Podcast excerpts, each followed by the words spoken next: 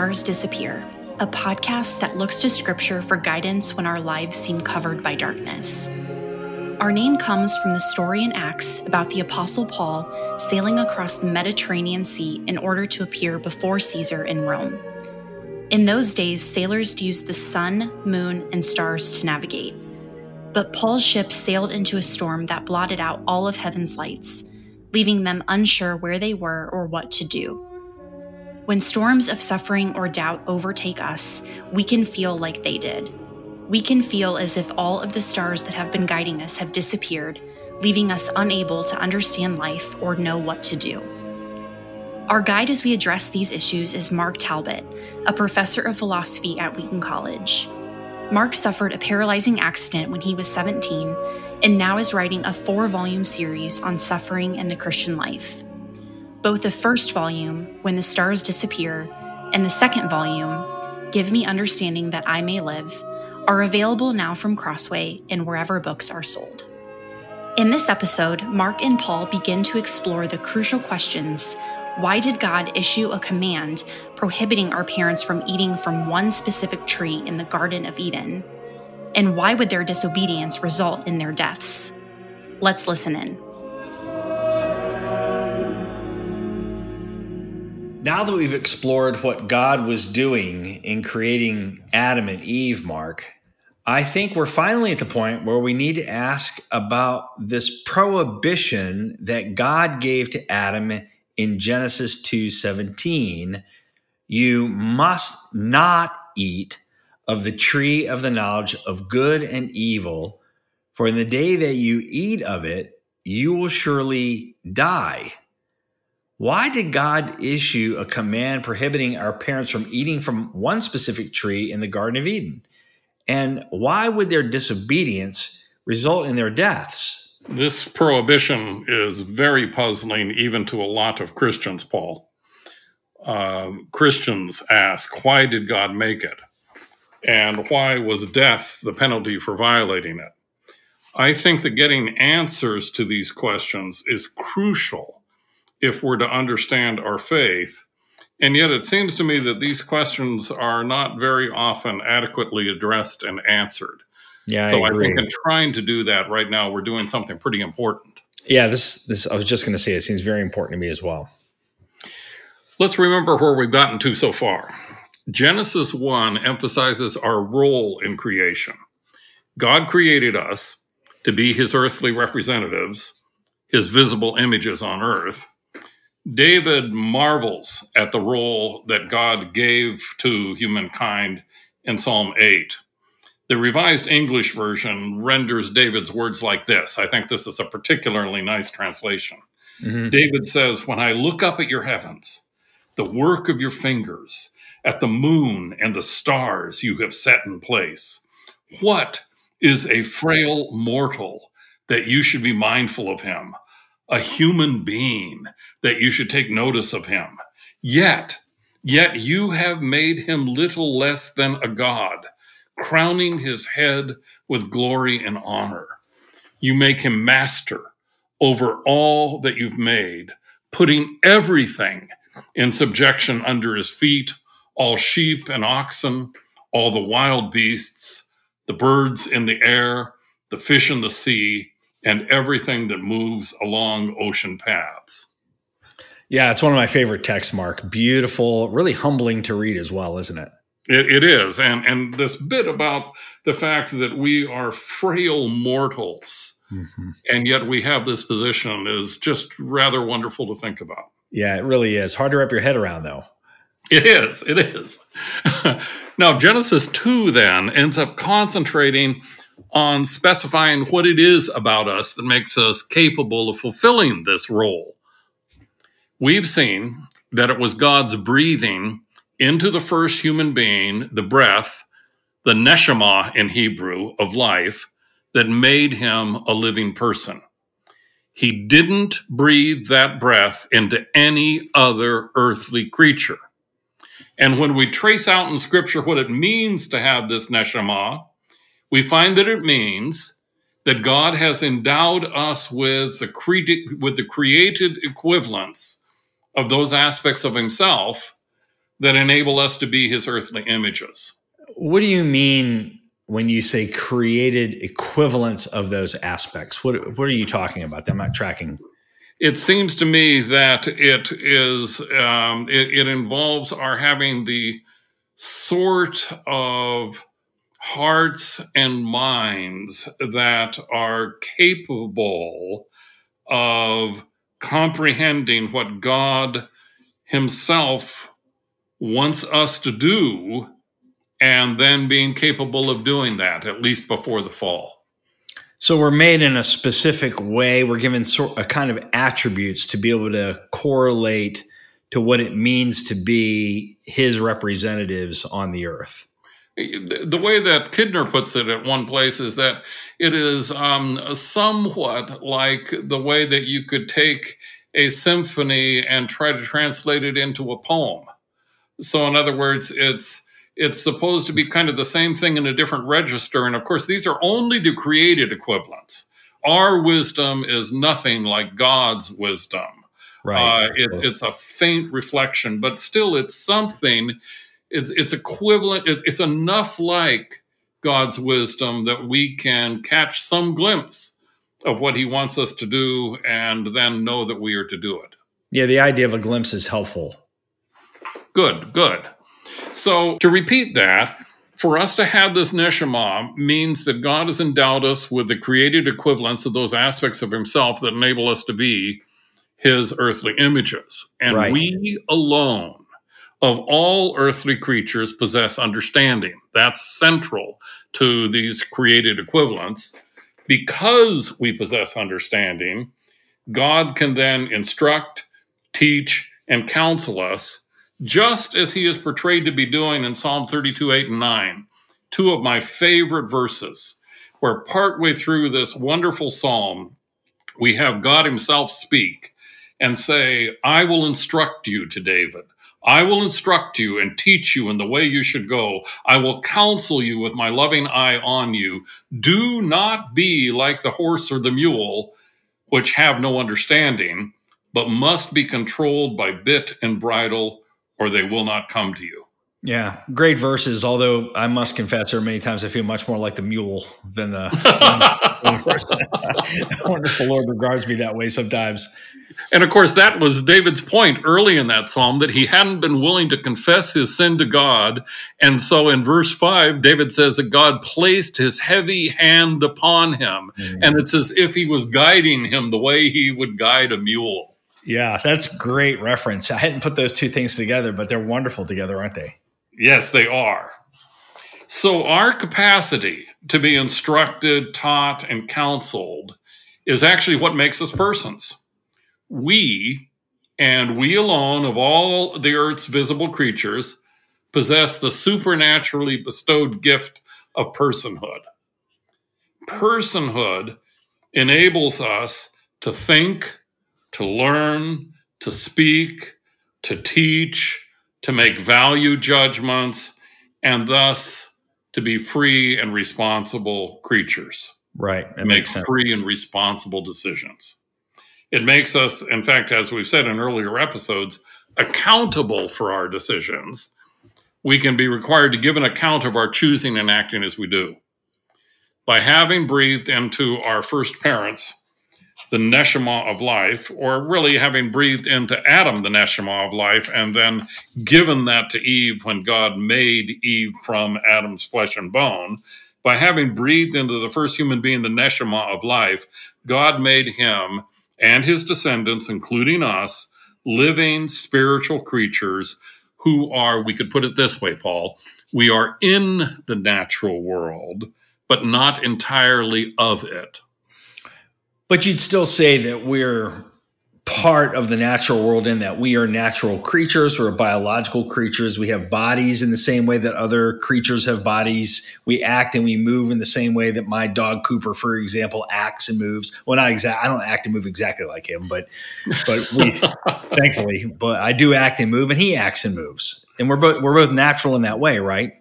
No, in that sense, we are in the world, but the fact is that you are capable of being addressed in such a way that you're expected not just to follow your instincts and Cooper's going to follow his instincts.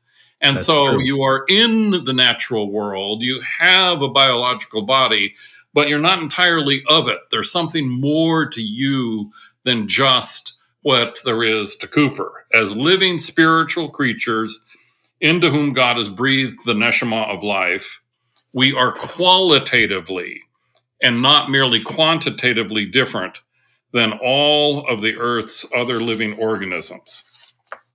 Now, the important thing about that, Paul, is that as such, we transcend the standard scientific taxonomy of living organisms, which differentiates living organisms as belonging either to the kingdom of plants or the kingdom of animals. We belong to another kingdom, the kingdom of persons, which includes not merely us, but also the angels and God. Yeah, that's really helpful, Mark. It makes me think of sort of what we've been talking about with personhood. And I wonder the degree to which we as human beings who are made as imagers of God, that we, if we give in to our instincts, that in some sense, we're not living into the fullest potential of what we are intended to be. And that's because there is this emphasis in the scripture on God's desire that we transcend, to use your language, the standard, I think you put it, scientific taxonomy of living organisms. Um, when we're not doing that, when we're giving into our only to our urges in the same way that my dog Cooper has an urge to eat infinite quantities of dog food and any other kind of food, when we begin to behave like him, we're actually not living in the, the fullness of what it means to be made in his image. Um, and this is because is that is that fair? Yeah, yeah, that's fair. In fact, actually, what, what we find is that if we are living that way according to our instincts, that we are condemned for that. Look at Jude and Second Peter, or look at the end of Psalm 49, verse 20, where it said that human beings in all their pomp, in other words, with all the wealth that they can have, without understanding, are no better than the beasts. Yeah, that's great. And that's a way of just emphasizing what you're talking about that we are qualitatively and not just quantitatively different from any of the other Earth's creatures. And it, it that emphasizes among all of creation our uniqueness in the way that I think that you said last time. Uh, you quoted Derek Kidner when you said that the special creation of Eve it actually clinches the fact that there's no natural bridge from all the rest of the animals, like Cooper, for example, to us, to human beings. That's exactly right, Paul. Uh, I think that once again, what's happening here, just as with the special creation of Eve, is that the biblical account is making it clear that human beings, as the pinnacle of the visible creation, are not just natural developments. They are not just quantitative enhancements of all of the Earth's other creatures. It's not just, although many naturalists think it is, it's not just that we have bigger brains than primates with more computing capacity. Uh, instead, as being not merely natural, but also spiritual creatures into whom God has breathed this breath of life, we have brains. Even our brains are of a different kind. We're a special creation of God creatures whom he's created specially, deliberately, and on purpose to fulfill a specific role in his creation. And yet, Mark, it's so interesting and I think tragic in the way that many human beings, well, we settle for a lesser account of our nature. And, you know, we're quite frequently told that we're just sort of a, you know, a qualitative, that is a, a quantitatively different species, not a qualitatively different species. And so we sort of settle. And, you know, we say, well, uh, you know, it's in my nature and there's nothing I can do. And so let so and so be so and so. But as you've been communicating to us, and there's been breathed into us this neshama of life, which, as you've said, makes us capable of being in personal relationships right? And and here, as you've said, not just with other human beings, but like Adam and Eve, we're also able to be in relationship with God. So, with that as backdrop, would you please go on a little bit further and tell us uh, as we turn to this next command, why did God command Adam not to eat from the tree of the knowledge of good and evil? It's because this command is a prohibition, Paul. It introduces a new element into our situation. If you think about it, God could instruct us, He could teach us, He could counsel us, and He can even command us without ever prohibiting us. So, in fact, in Genesis 1, after God blessed Adam and Eve, He issued a command to them saying, Be fruitful and multiply and fill the earth and subdue it and have dominion over the fish of the sea and over the birds of the heavens and over every living thing that moves on the earth. That, of course, is known as the creation mandate. It's a command, it's in the imperative in the Hebrew to take good care of the earth and its creatures. By their obeying this mandate, Adam and Eve would be God's visible images on earth because they would be treating the animals and our earthly environment as God Himself would treat it. Yeah, that makes sense. That makes sense to me. Please go on.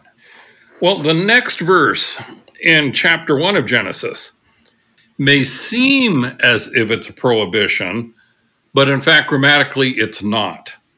The next verse of chapter 1 reads, And God said, Behold, I have given you every plant yielding seed that is on the face of all the earth, and every tree with seed in its fruit. You shall have them for food. But the Hebrew grammar makes it clear that that's not a prohibition. It is just a statement of fact. It's merely stating what God, in fact, had done for them. He had given these things to Adam and Eve to be their food. Then the next time God is recorded addressing anyone, he's addressing Adam because Eve hasn't yet been created. And he starts his address by telling Adam to eat from all of the trees in the garden. He says, You may freely eat the fruit of every tree in the garden. And that, as we've already noted, is in fact part of a command. God was commanding Adam to wander throughout the garden and take pleasure tasting each of its fruits. Now that's wonderful. God was really. commanding, urging Adam mm-hmm. to head out and enjoy the garden that he had right. created for him. As one of the psalmists puts it, God's precepts direct us to walk in wide places to walk in wide places. Yeah. God's That's precepts great, open up rather than close the world for us. But then, then God added, You may eat of all of the trees in the garden except the tree of the knowledge of good and evil. You must not eat its fruit, for when you eat from it, you will certainly die. That is a prohibition and a very strong one.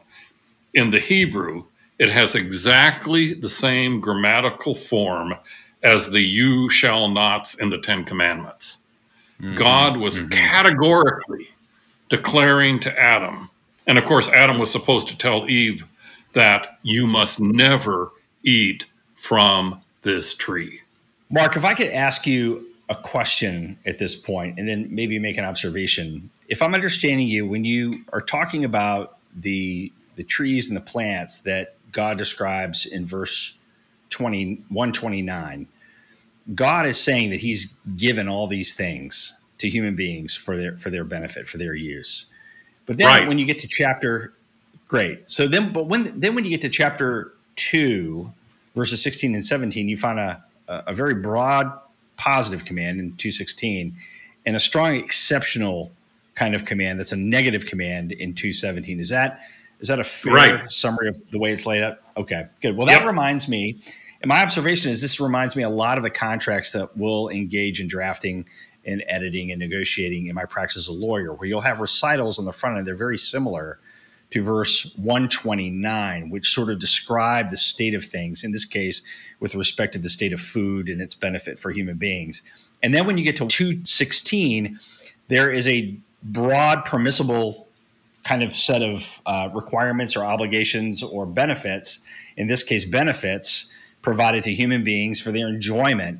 But there is a strong exception to that in our contract setting. We would you would typically see a phrase that says something like everything in this paragraph notwithstanding you must not do this so that 217 is a very much a notwithstanding kind of a clause is that a, a fairly accurate analogy?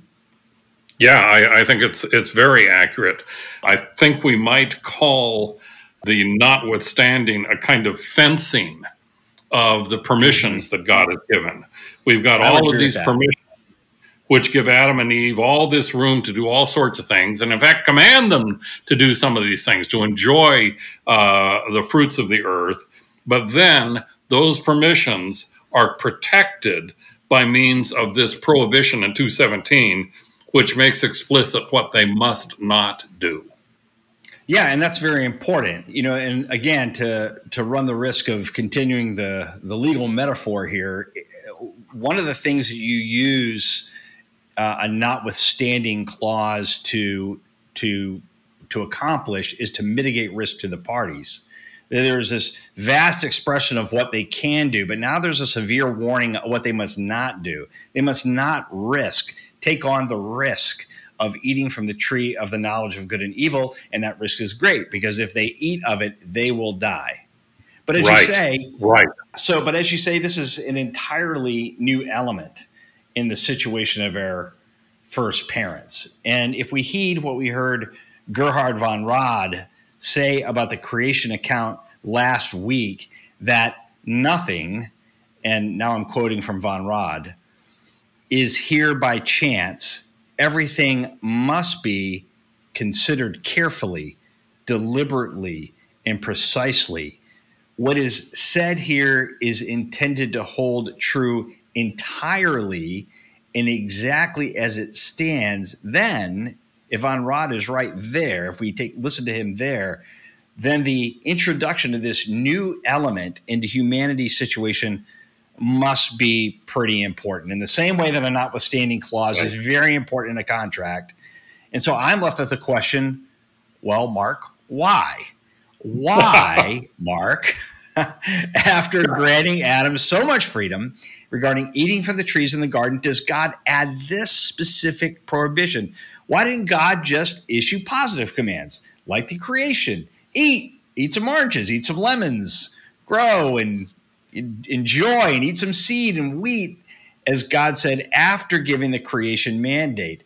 I mean, doesn't he know that when you put those notwithstandings in there, those ultimatums where human beings are involved, that that's risky? I mean, if we want to avoid conflict between ourselves and others, I guess isn't the best course just to avoid requiring to have people do what they don't want to do? I, I think that's right, Paul. So there must be good reasons why God issued this prohibition to Adam, as well as why he gave the Ten Commandments, all but one of which either is or includes a prohibition. And of course, all but one of the Ten Commandments is reaffirmed in the New Testament. So, why does God issue prohibitions? What I want to suggest is that it's because compliance with a prohibition, unlike compliance with a permission, can be decisive and complete.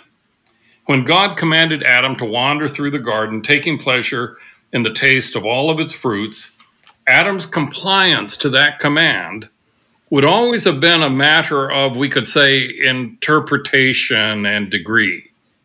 So maybe on a given day, Adam might have spent his time working in the garden, which of course God had told him to do, and not spend much time at all wandering around the garden tasting new fruits. Yet the very fact that God has created us in his image, to say nothing of the fact that he now sustains us moment by moment, means that we are his possession who are meant to give ourselves wholly to him. Mm-hmm. That's not a matter of interpretation or degree. Our Lord made that really clear by his very clever reply to the question of the Pharisees whether the Israelites should pay taxes to Caesar. He asked them to give him a coin, and then he held it up, asking whose image is on this coin. And of course, the image was Caesar's. And so our Lord says, therefore, render to Caesar the things that are Caesar's and to God the things that are God's. And of course, the subtext, what he doesn't say, but he obviously means, the subtext is that we bear God's image. So we must give ourselves back to God.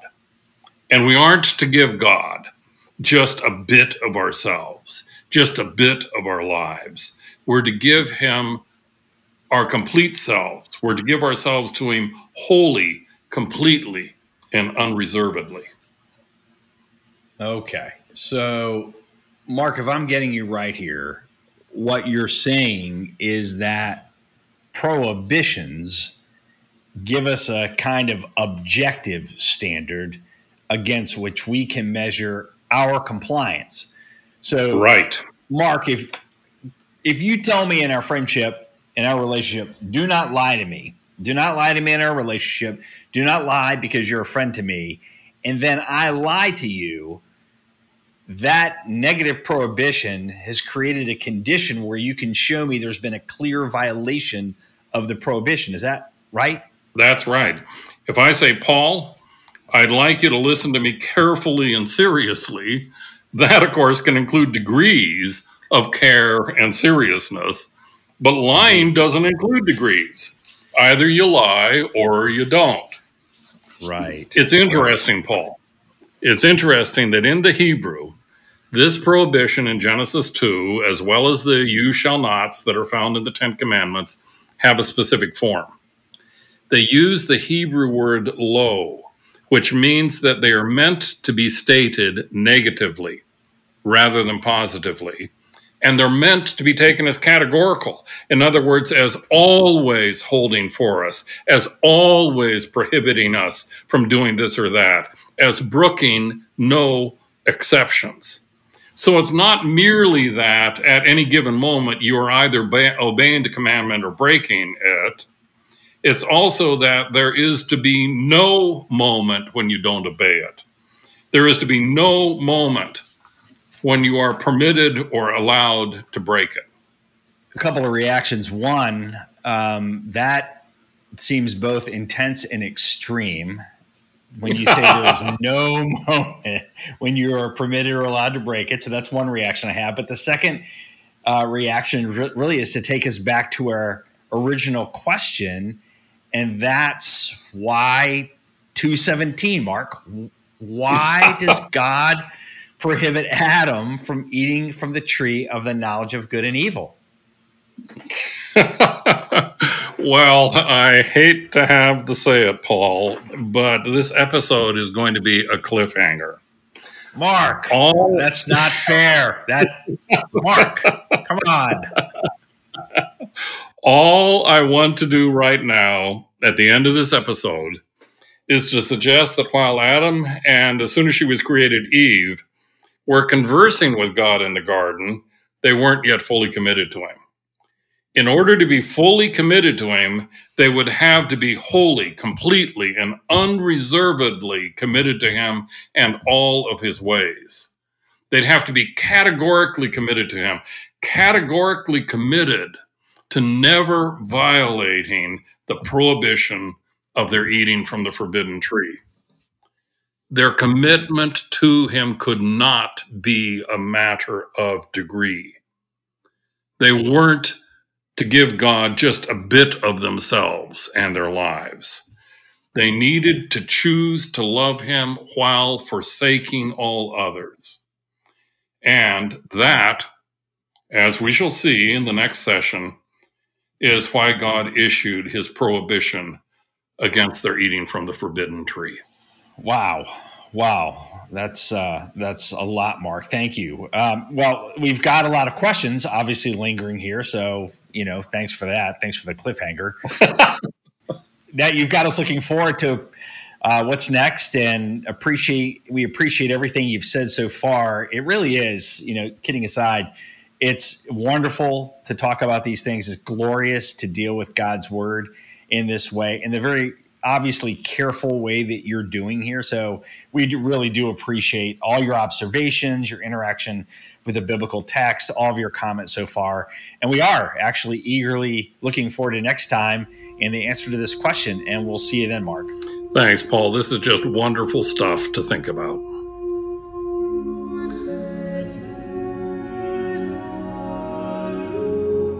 As we begin to discuss the question of why God prohibited Adam in Genesis 2:17 from eating from the tree of good and evil, we see that it hinges on the fact that we human beings were created in God's image specially and deliberately so that we could fulfill a specific role in his creation. While God also gave Adam a positive command regarding his freedom to eat from any other tree in the garden, his prohibiting Adam from eating from one specific tree gave Adam an objective standard by which he could be obedient. And it is with us as it was for Adam. Because God has created us and sustains us moment by moment, we are to give ourselves back to Him, wholly, completely, and unreservedly, by doing all that He commands. Mark's conversation partner for this episode has been Paul Winters. If you found this content helpful, please let us know by leaving a review on Apple Podcasts or wherever you listen. Your review will help others find these discussions as well. And if you have any questions about what was discussed in this episode, email us at info at whenthestarsdisappear.com. We'll answer listeners' questions as soon as we have enough of them to make up an episode, and we'd love to answer one from you. This is Lauren Susanto on behalf of Mark and Paul, thanking you for listening to When the Stars Disappear.